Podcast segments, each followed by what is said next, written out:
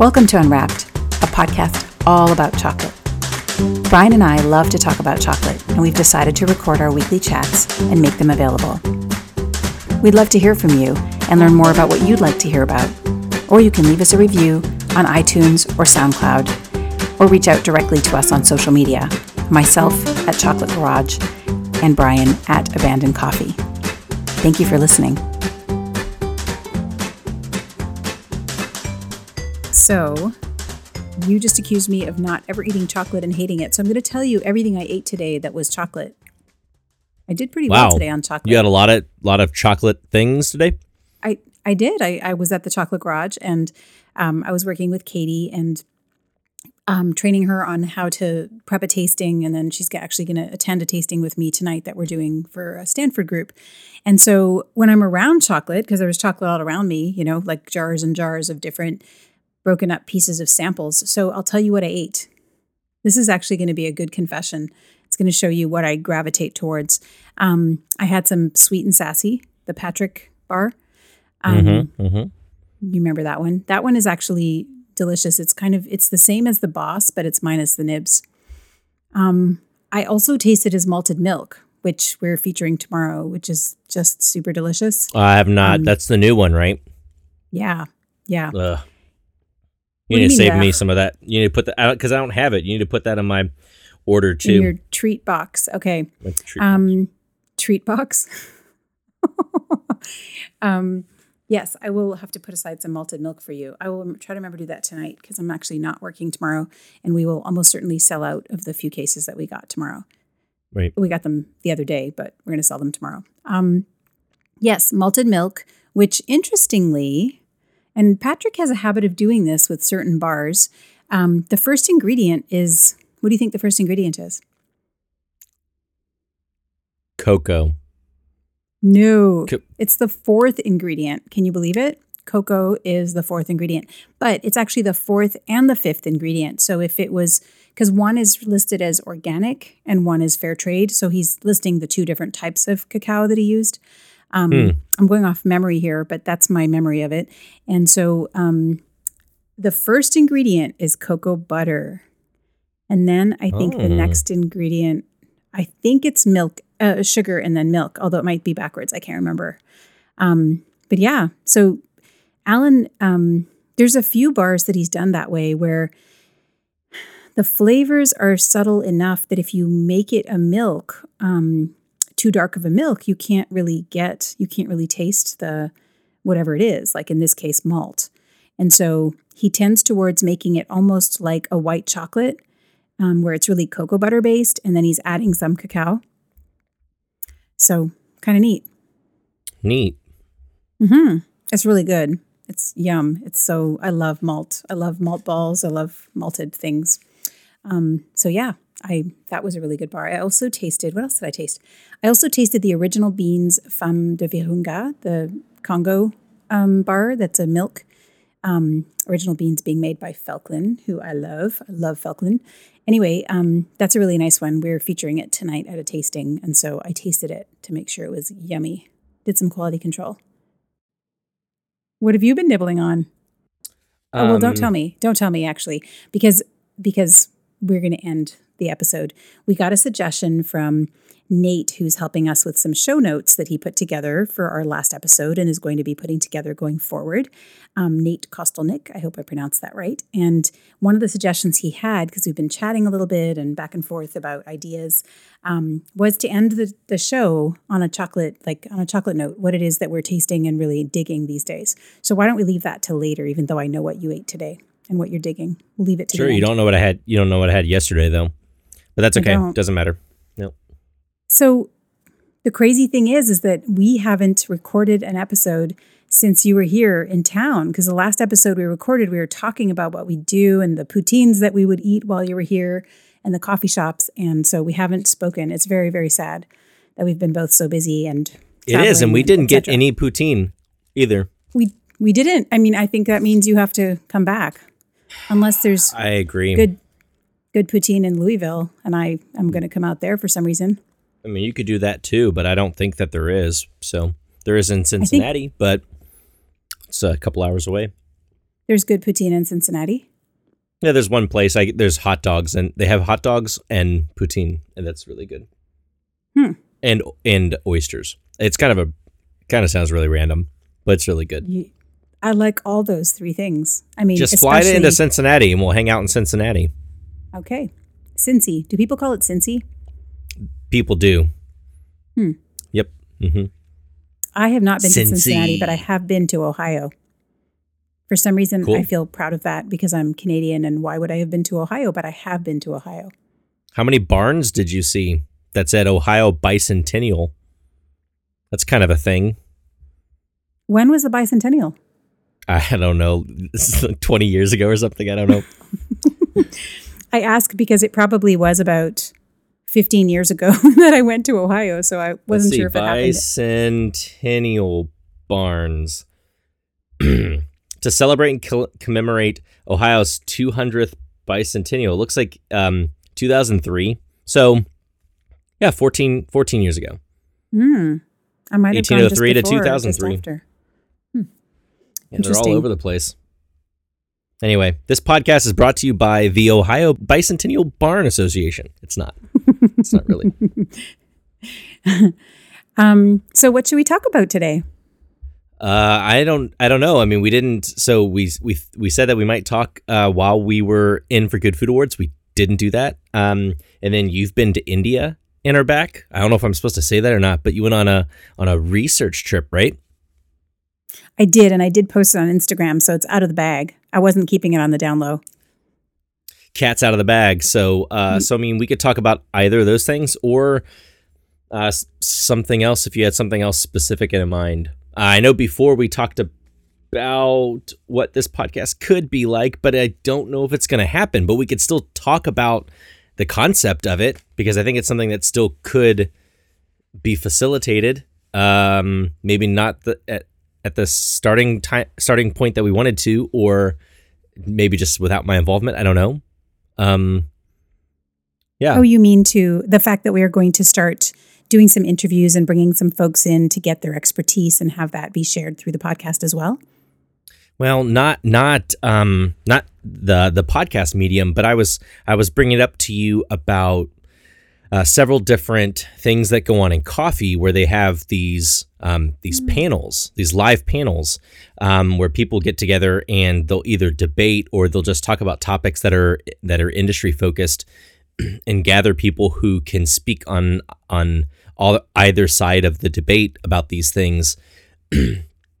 and I just had mentioned to you that uh, I I mean I know that there are um class uh, classes isn't the right thing. There are what are they called like at Northwest um or at Lectures? the unconference lectures Panels? right there there are Panels, panels yeah. and lectures and stuff that happen but I thought it would be interesting and and and we had tossed around the idea I don't know that we actually came to any conclusion on it, but I thought that it would be interesting for the larger span of this umbrella titled of Unwrapped, um, where we kind of jump on the call and we have just our chit chats about things that go on in chocolate or whatever. But then I started thinking uh, more largely that there should be something that's more TED Talk style or um, debatey that get one uh, people who are already in the industry thinking about issues that are going on in the industry and seeing multiple sides of it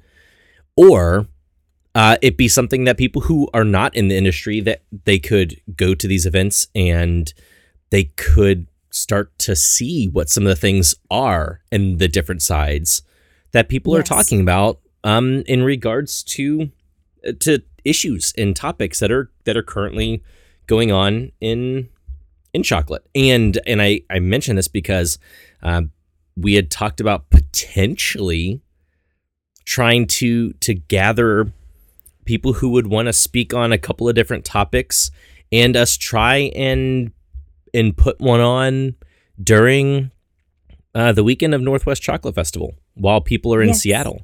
Um, Yes. and th- and it be something that maybe happens several times throughout the year. Uh, we can host it in different cities. Um, but one thing that we wanted is to make sure that it it always was recorded so that we could then bring it back here and host it here. And then what happens with that too is allows us to continue the conversation beyond those panels to continue to either find other people who might want to chime in on a topic or just gives us more things to to bring into our more casual uh, talks in between um, these things. So something that kind of fits under the umbrella of but but is but is bigger than what we're currently doing. Um, industry focused, hopefully getting people actually thinking about what's what's going on in the industry. Yes, I love it because um, I think more and more there's interest and there's more, you know, like when I started the garage seven years ago, there was almost no articles ever about chocolate and cacao. And now um, we're starting to see more talk about it. We're seeing, you know, books coming out. This year is a big, this fall is a big year for a bunch of books being published one by Dandelion, one by Megan Giller, one by Shawn Askinosie and Lauren Askinosie. And so, you know, because of that, there's more press. There's, there's also been the whole Mast Brothers, um, uh, what's the word? Expose. Um, that that happened um, some time ago, and so there's just been more and more chatter. So I think people are curious; they're trying to understand this field, and I think it would be really neat to bring together some some folks in the industry to chat, and then have the public come too, and maybe learn, and then of course maybe just learn on the podcast through the recording. So I love it; it's a great idea, and we talked about it a little bit when you were here. Um, and it's something that goes on already in coffee. So it was something that you, we also ended up um, at the coffee shop that we were at, um, bumping into Nick Cho and talking to him about like some of some of that, like the, his involvement in some of those, in meeting some of those kinds of conversations within coffee, right? Yeah, and I think that I think that's kind of what what what spun from that. So we were you and I were on our way um, to Muir Woods, and just kind of for afternoon around San Francisco, you had come up, and we we stopped into Saint Frank Coffee, and where I was sitting there just kind of hanging out waiting for you. Um, and then you came in and uh, and Nick Cho was already there, and we, so we just sat down and kind of chit chat a little bit. And he was talking about um, the newest cafe that they're going to be putting in um, in Mission District uh, in San Francisco, and uh, and in wrestling with um, gentrification of the area, putting in a shop, and and then uh, actually that's that's a little irrelevant.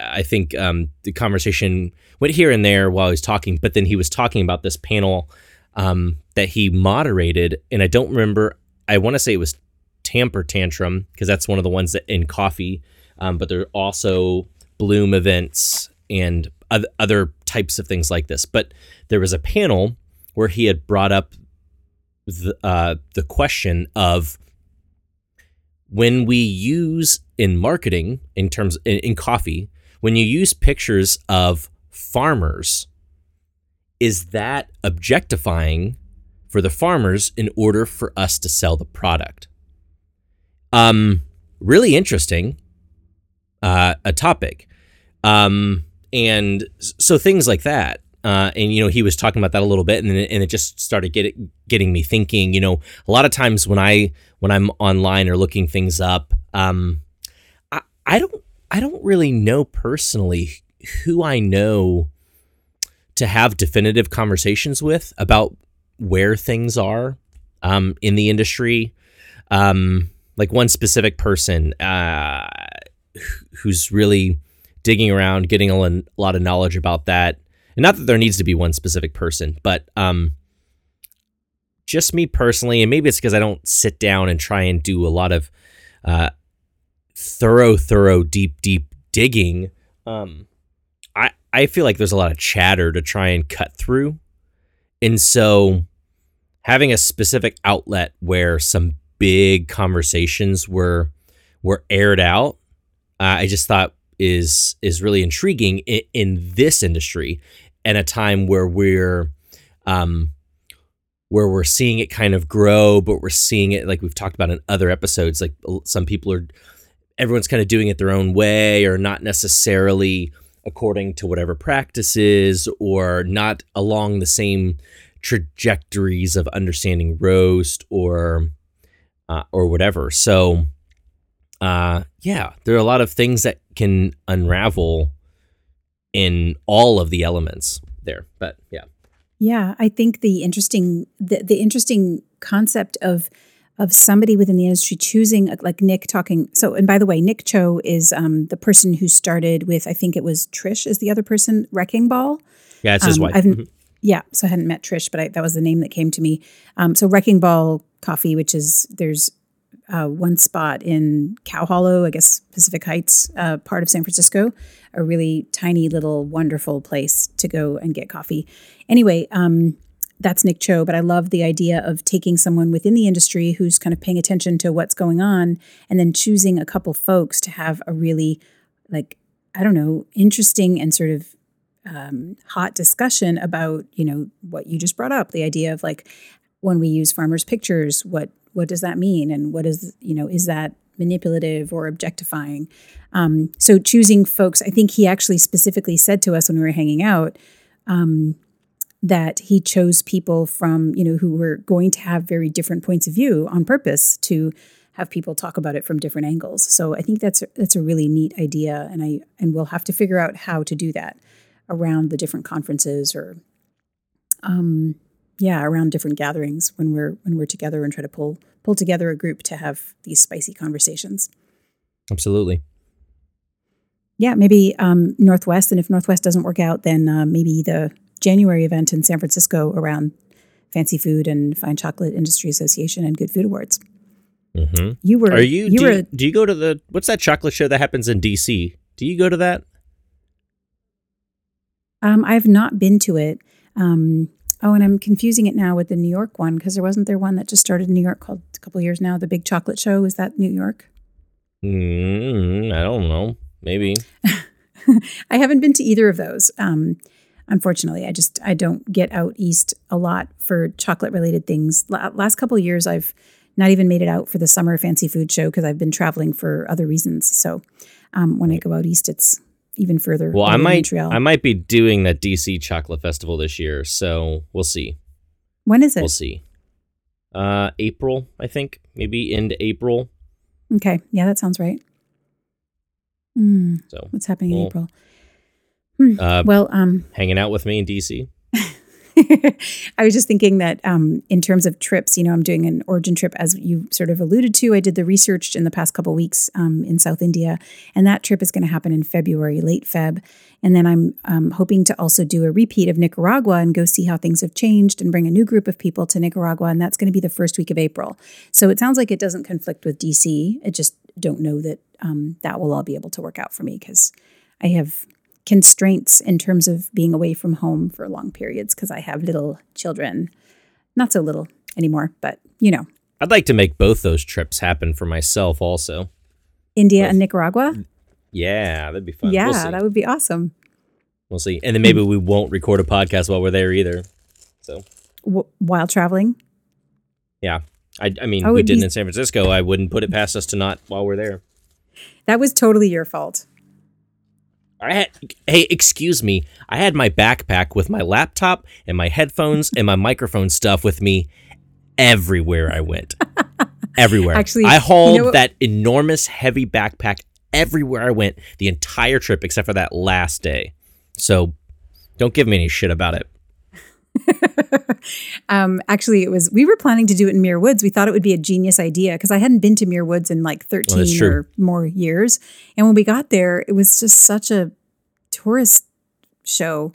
I mean, it was not tranquil at all, and so there was just no way we were going to record because it wouldn't have been a beautiful background. Yeah, it was it was impossible. It was actually really interesting. We got to this one part. This is kind of irrelevant. I'll make it short. But we got to this one part that was a dissection of an enormous tree, enormous redwood, and it and had all these like arrows pointing to different points in time in its life. Right, like this is. I don't know how old it was. I don't, I don't know. This is where the dinosaurs were. No, I don't. I don't know what happened. This war or the establishment of this state or whatever. All these different things. And it was interesting to see how many hundreds of years this tree lived. And then it showed one of them, one of the last ones, was the establishment of Muir Woods as a state park.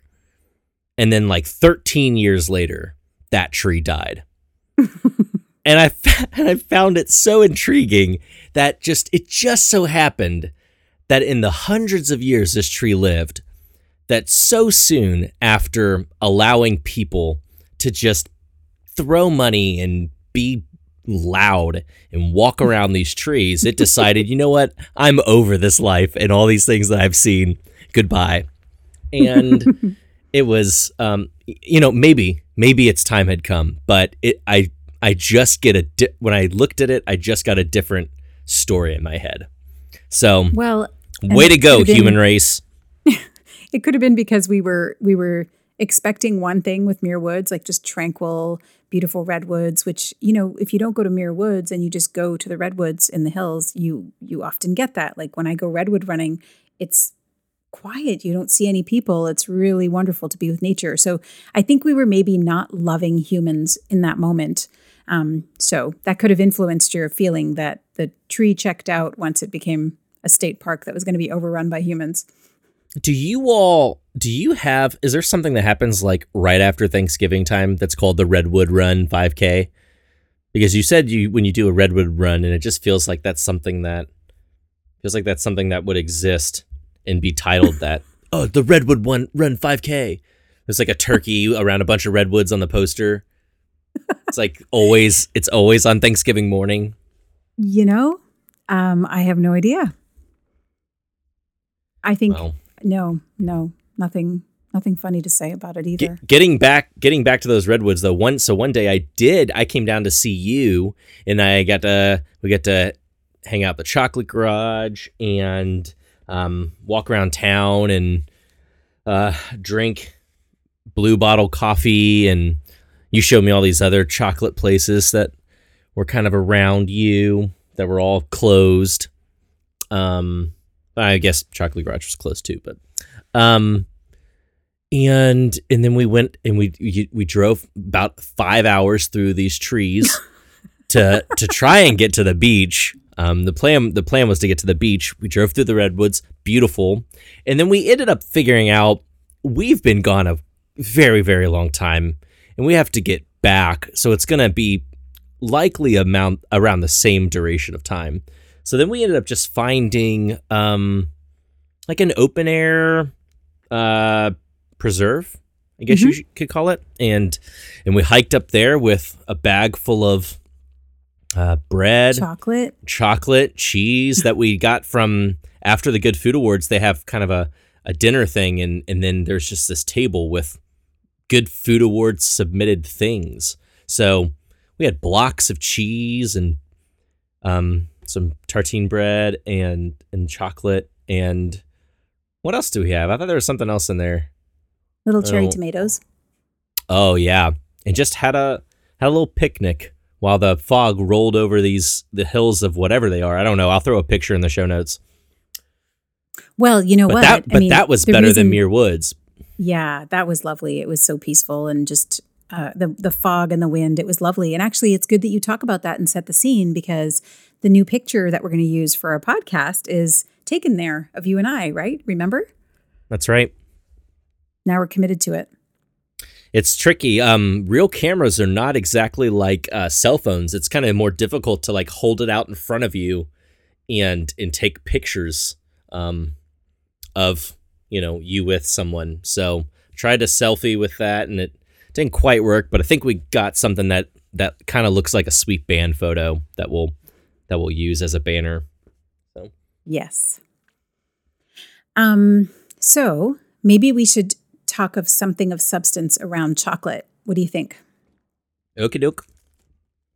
Well, so one of the things that you didn't mention that I somehow feel would be worth mentioning because it's been on my mind that is something that's happened since you were here for the Good Food Awards and now, like before I left for India, um, is that I uh, I basically announced in my newsletter community of people that um, I'm going to be closing the Chocolate Garage brick and mortar and only having it open for sort of special events and tastings, but uh, transitioning to pure online business um, because I've been looking at numbers and um, seeing that for the first five years we had really good growth, consistent growth. We are moving in a direction of eventually getting to be profitable, and then the last couple of years has just been totally tanking. And so, um, yeah, so that that is um, on my mind is thinking about um, coming back from India. I mentioned to you that I'm kind of excited. I, I think there's some really neat things that could be done around online that are not just sort of the run of the box, one dimensional online platform, but really trying to bring alive the experience of tasting chocolate and the stories that, you know, at the chocolate garage when we meet with customers and explain bars, we kind of go through that in person. So, how do you transform that into some sort of an online experience that has, you know, um, some elements of relationship and trust and um, the richness and the warmth of like learning about the story behind the bar in terms of the maker and the farmer. So um, before I left for India, you were always checking in on me and being like, "Hey, how you doing?" and uh, wondering how I was doing because it was kind of a big deal. You know, the Chocolate Garage. I put my everything into it for so many years, seven years, and so getting to the point of realizing like. You know what, Sunita, like you've kind of known this for some time that you've been artificially holding this business up with your stubbornness and with your endless amounts of energy that you pour in. Um, and you know and with a wonderful community who also back it and you know looking at it more realistically and and realizing that um, it's not you know it just doesn't make sense and it's it's it's too much energy going in. And now things are sort of decreasing for a bunch of different reasons we can get into that i, I sort of hypothesize are reasons why we stopped growing. Um, yeah so i'm kind of feeling excited about possible ways to move forward. But it's kind of, it is, a, for me at least, I think, and for a lot of the folks in the community, it's kind of a sad moment because I think that one of the things people loved was coming together on a weekly or twice a week basis and, you know, gathering around chocolate, but having a place where people gather and share and learn and not always about chocolate, about other stuff too. Yeah. So what are what are some of the things that um because we because we haven't really talked then since you got back and yeah you mentioned that um, there there are some exciting things that you're thinking about. So what so what specifically um, has you has you excited?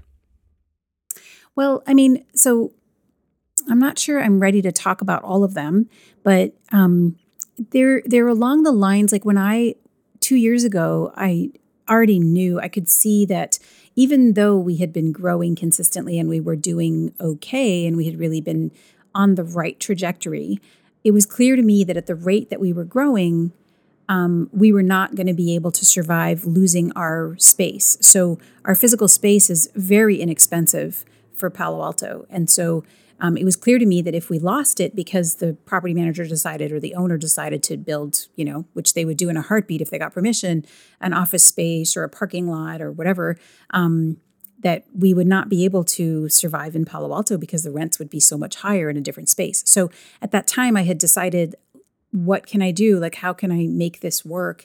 And I had tried a membership model. And one of the things I've talked about, I think, on previous podcasts was the idea of can you build something where people are supporting or part of uh, a space that exists to serve them, not just around chocolate, but around all kinds of foods?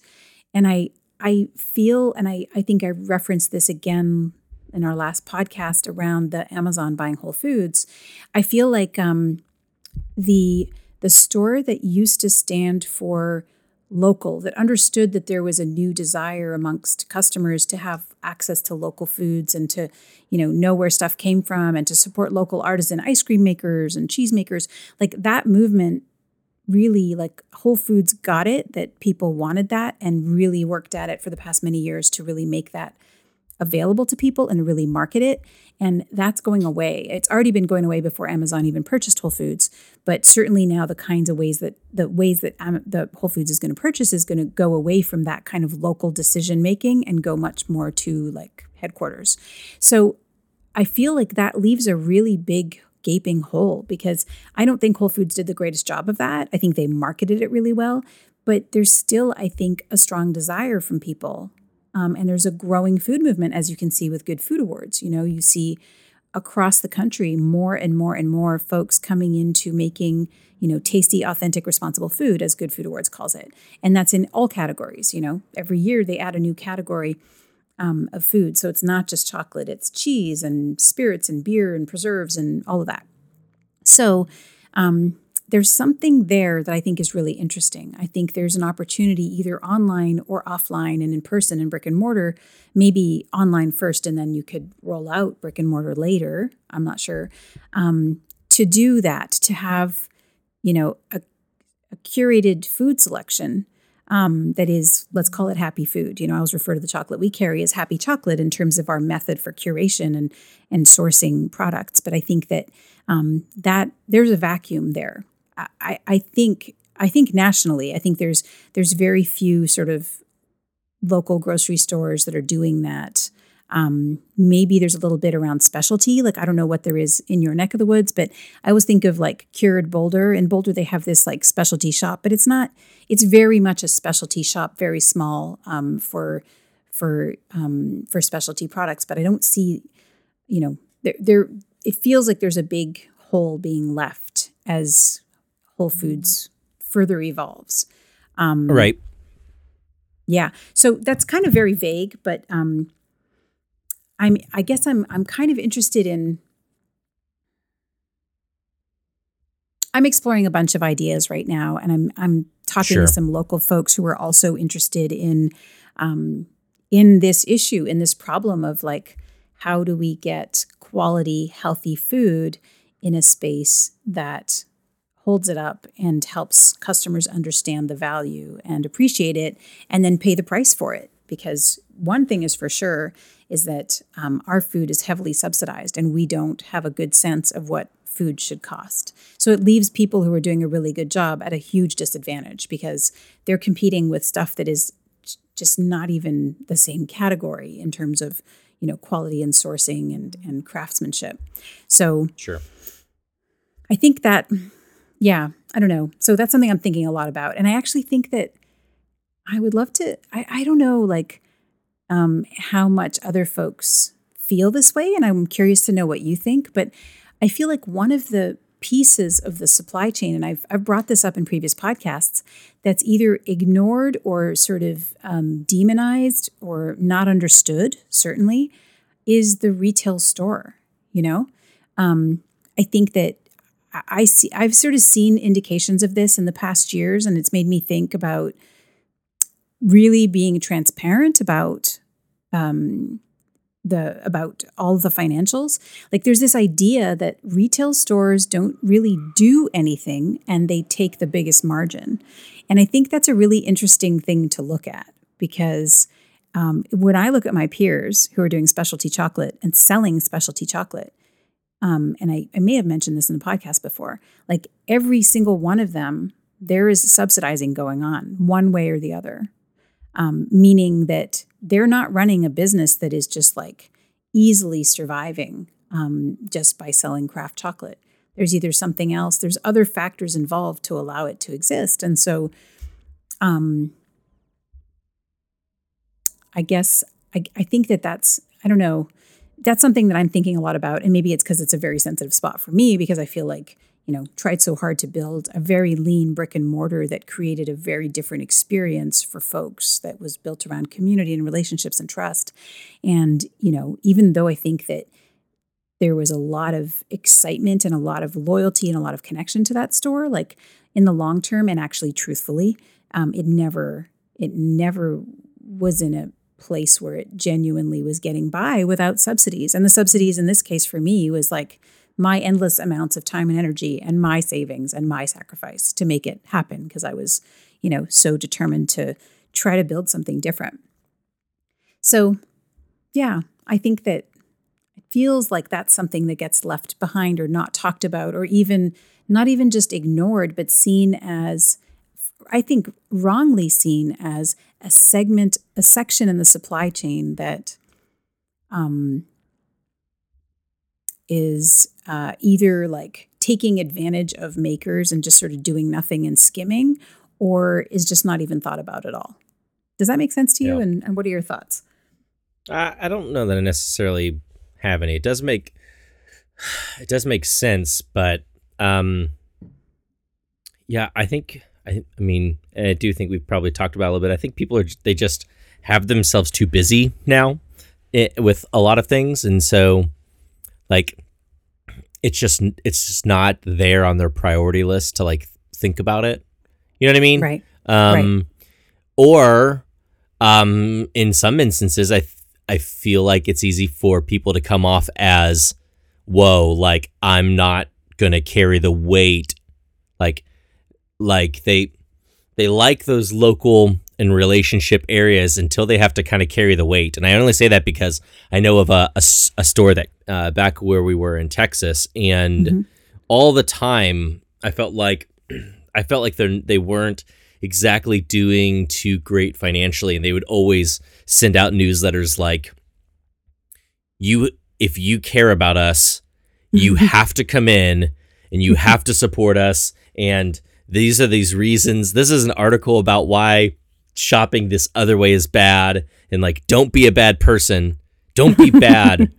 like, come in and support us, or you will never ever be able to again. Like, I mean, pre- pretty much just like that every Wow. time. And I feel like there's, I feel like there's a, a point in time. Maybe I'm being a little fabricated, but um, I feel like there's a point in time where you're just like, okay, like, I can't carry the weight of that Right. for you.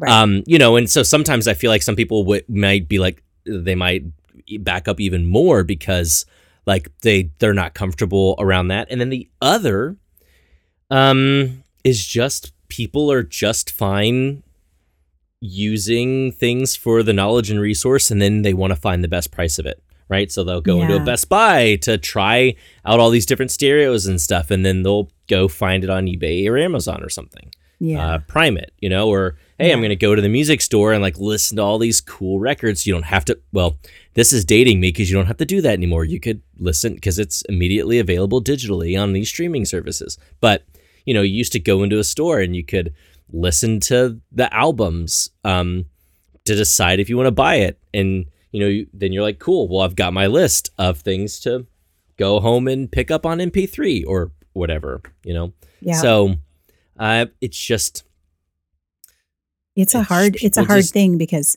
yeah, Yeah. people are are thinking about they're- I mean, I think they're not thinking actually, um, because you know, I remember I had a I had some customers, and um, you know, for the first five years of the Chocolate Garage, when you walked in, there were six different chocolates out for tasting, and people we were not like you know dilly, divvying up like a tiny piece per person. They were on the table. There were tongs. You sat down. You served yourself.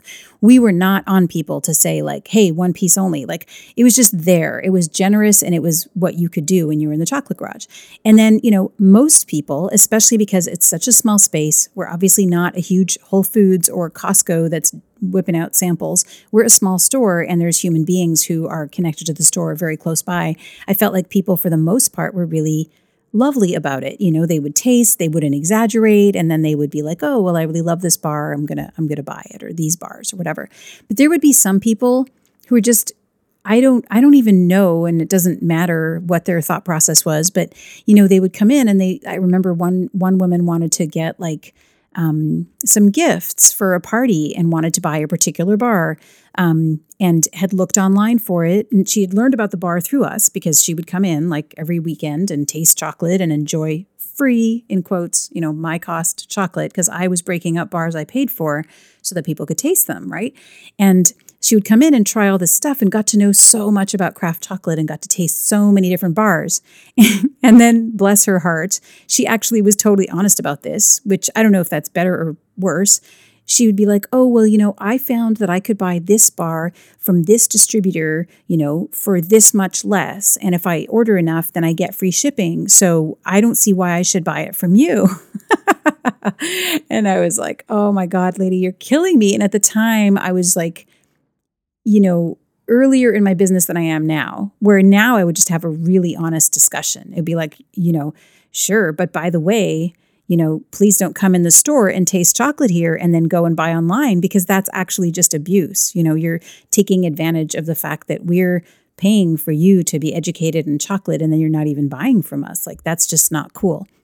But at the time I was just I bit my tongue or my lip and I just didn't really say anything. I was just sort of irritated that that that was so obviously how businesses like mine go away if everybody does that. And of course everybody doesn't do it and we had a wonderful community for the most part, but I think that, you know, even just the other day the same person was complaining about how well Sunita won't give me the price that I want on this bar, and it's like, lady, you know, like I'm not marking up these bars more than a regular retail store. Um, you know, you have to understand how these mechanisms of businesses work, and I think that's where the trouble is, is that people don't understand that you know what it looks like to run a business and have a retail shop and have inventory and staff it and pay people you know, who are skilled and qualified and understand the bars and can engage any customer and do that really well, which is what we did at the Chocolate Garage, you know, that costs money. And so um, it's, yeah, I think that it just, I didn't have any idea before I had a business. And um, yeah, I think it just seems like people just think that things are too expensive. You know, when you you mentioned the the store that Kristen worked at, like we had one of those around here as well, and it kind of struggled. And um, they didn't send out emails like like the ones you're describing, which maybe you're slightly exaggerating, but I understand that. I understand um, owners feeling that way, especially when when you realize people are coming in, checking it out, trying it on, and then going somewhere else to buy it for ten dollars less or Amazon priming it it's it's the death of local retail. That's how it happens, and um, there's no real solution, I think, other than stores going away. And when they're gone, you realize what you what you appreciated or what you're well, missing. Well, not well, just just not just not yet. So what's going to happen? Like like most things, right? Like all the, all retail will die. All cities will just become new energy efficient neon and then like hip restaurants and then people are going to be d- digging ordering their stuff online and then they're going to say there's got to be a better way i've got to be able just to like go down the street and get this and then someone's going to come in and say johnny i've got a brilliant idea why don't we take this from the web and make a store. And they're going to go, What? oh my gosh. What an idea. And then they're going to open it and people are going to be like, Oh my gosh, what is this thing? What is this place? And they're going to go visit it. And then it's going to come back. We just have to wait like another 15 years. But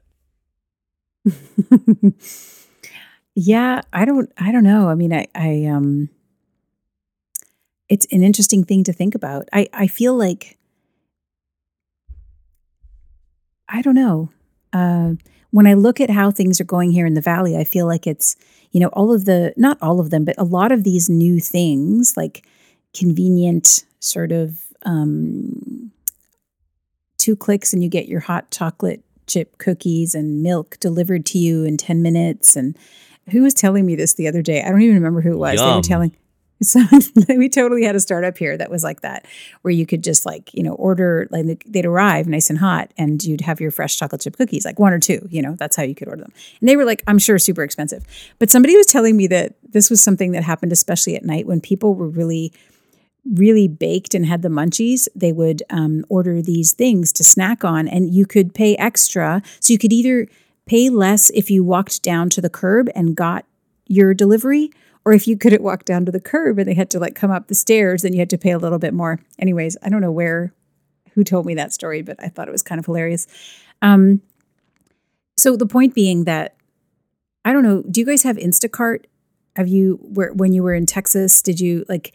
Do you have these services now where um, you know you live ten minute drive from Whole Foods and you don't want to go to Whole Foods, so you can just like go on Instacart and order the things that you want. And then you have this person who runs around the store who picks these things for you and throws them in a bag and brings them to you. And do you guys have that happening um, in your grocery stores? Well, so we our our big grocery store here is Kroger, and mm-hmm. they have click click list is what it's called. And but I don't think they deliver it to you. They'll just gather it and then you park in one of their spots as if it's like a Chili's to go or mm. something, or and then and they'll grab it. Then they'll bring it out to your car. Mm-hmm. Um, so it's it is easier, and you don't have to go in and shop. Especially, you know, if you're if you have kids, you can't you don't want to take into a store, or yeah. you know, you've stolen a car and you don't want people to catch you on a video camera. Like these are great.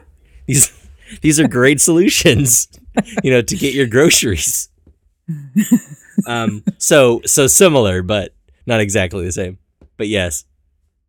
Well, so to me, I mean, that is crazy. I feel like if you tried to pull that off in, I keep referring to Europe and our relationship with food in Europe, but like if you tried to pull that off in Europe, people, I mean, it might work for if you wanted to or buy a pound of rice and some oatmeal, but people, I, it's amazing to me that people will not want to engage with their food more or choose something carefully, like touch the fruit or whatever. I don't know why I'm bringing this up. Actually, there's no point to this, but um, I look at how things are evolving here in Silicon Valley and how much convenience matters and saving time. You know, the the more we have time saving shit in our lives, the more we obsess about saving time and the more stressed out we are. And so it just seems like it, with this with this goal of being super convenient, we're slowly getting rid of all human interaction or a lot of it um, around purchasing things. And so I don't know. I think yeah, maybe you're right. Maybe it'll take like 15 years or whatever amount of time before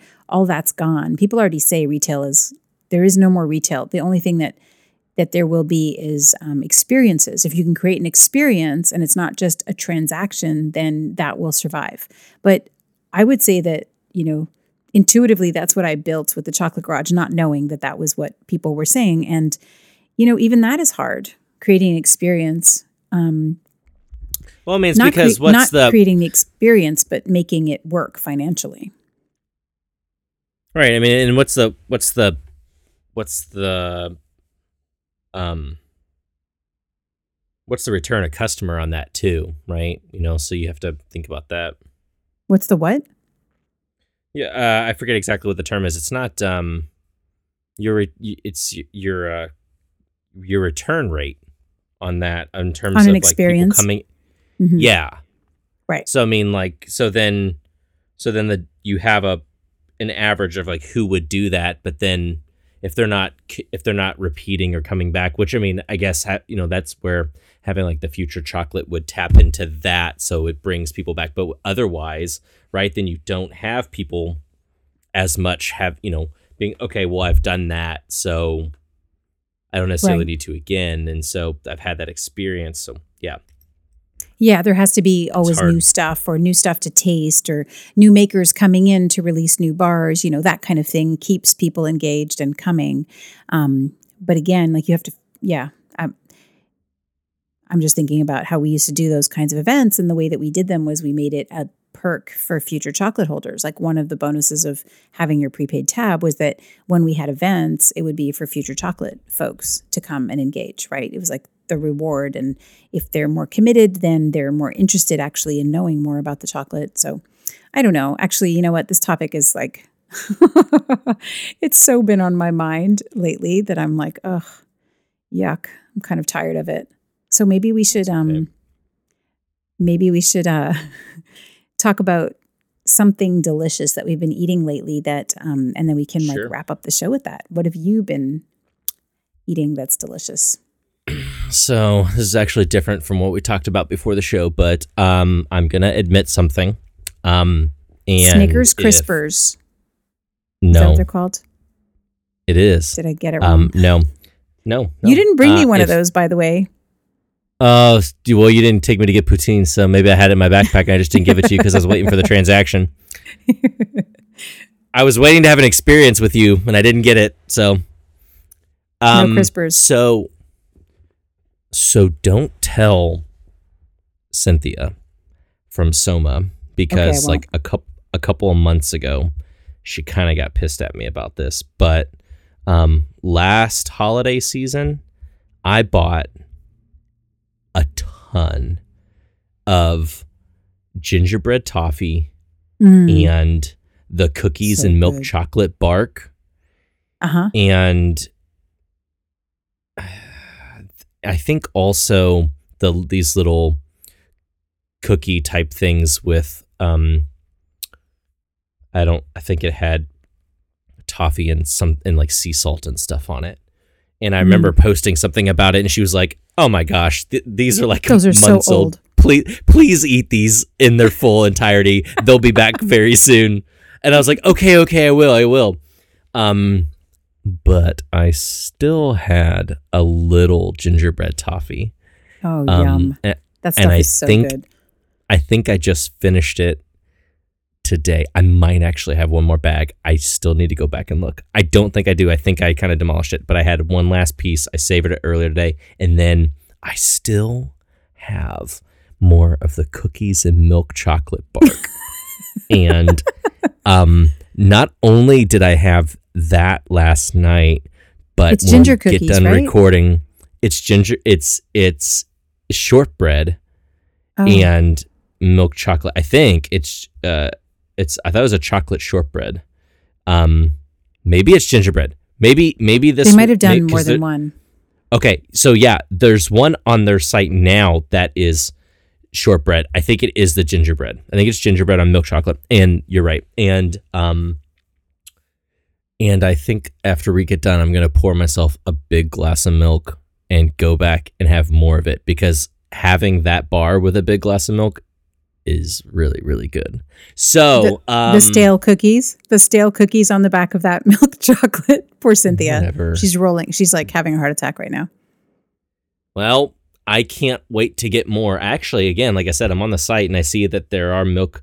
It's milk chocolate bark with the shortbread crumble, so I might have to get that and Yum. wait for all the Christmas stuff to come back again because, um, because those are just really, really delicious. And I tell you what, I was actually noticing. Um, I think I've realized that I don't like single origin chocolate because I'm looking at all my favorite things and it's like this it's like gingerbread toffee or it's like this like the raspberry balsamic pear bar or it's um it's all this stuff that's not it's it's not all it's these single origins like yeah, and then I was like, oh, a Snickers Crispers, for example.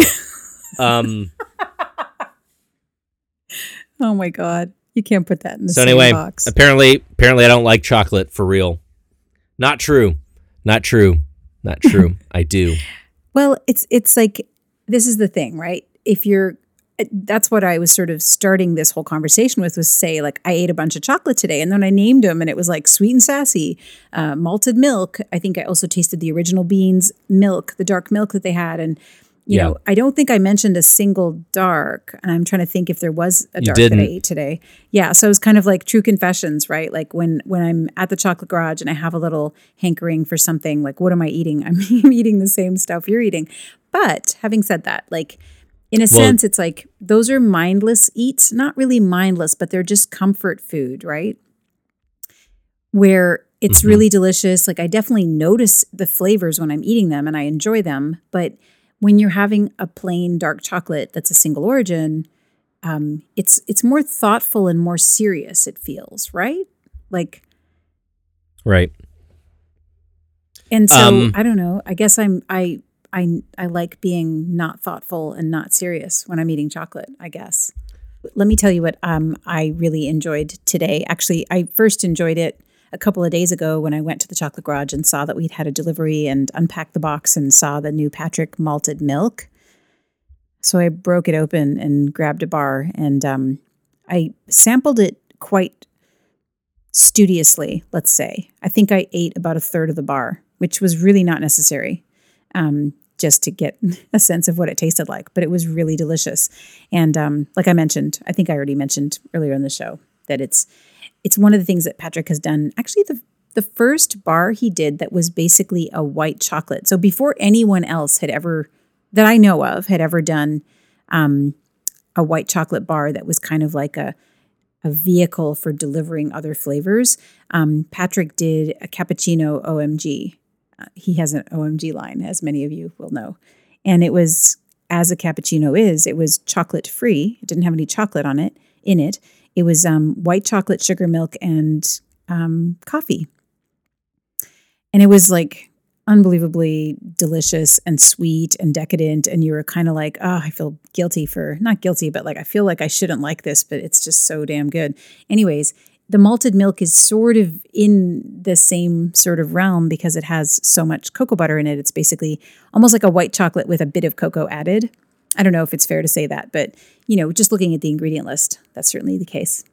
And I think your raspberry balsamic pear. Do you have that around? Because you just mentioned it. I think I do. It, it might be an or, a butter, cocoa butter as first ingredient as well. Yeah, that bar is just just a super tasty bar. Super crazy, super tasty. Raspberry balsamic. Mm-hmm. I feel like it tastes like Jelly Bellies. That's what it reminds sure. me of. Delicious jelly bellies.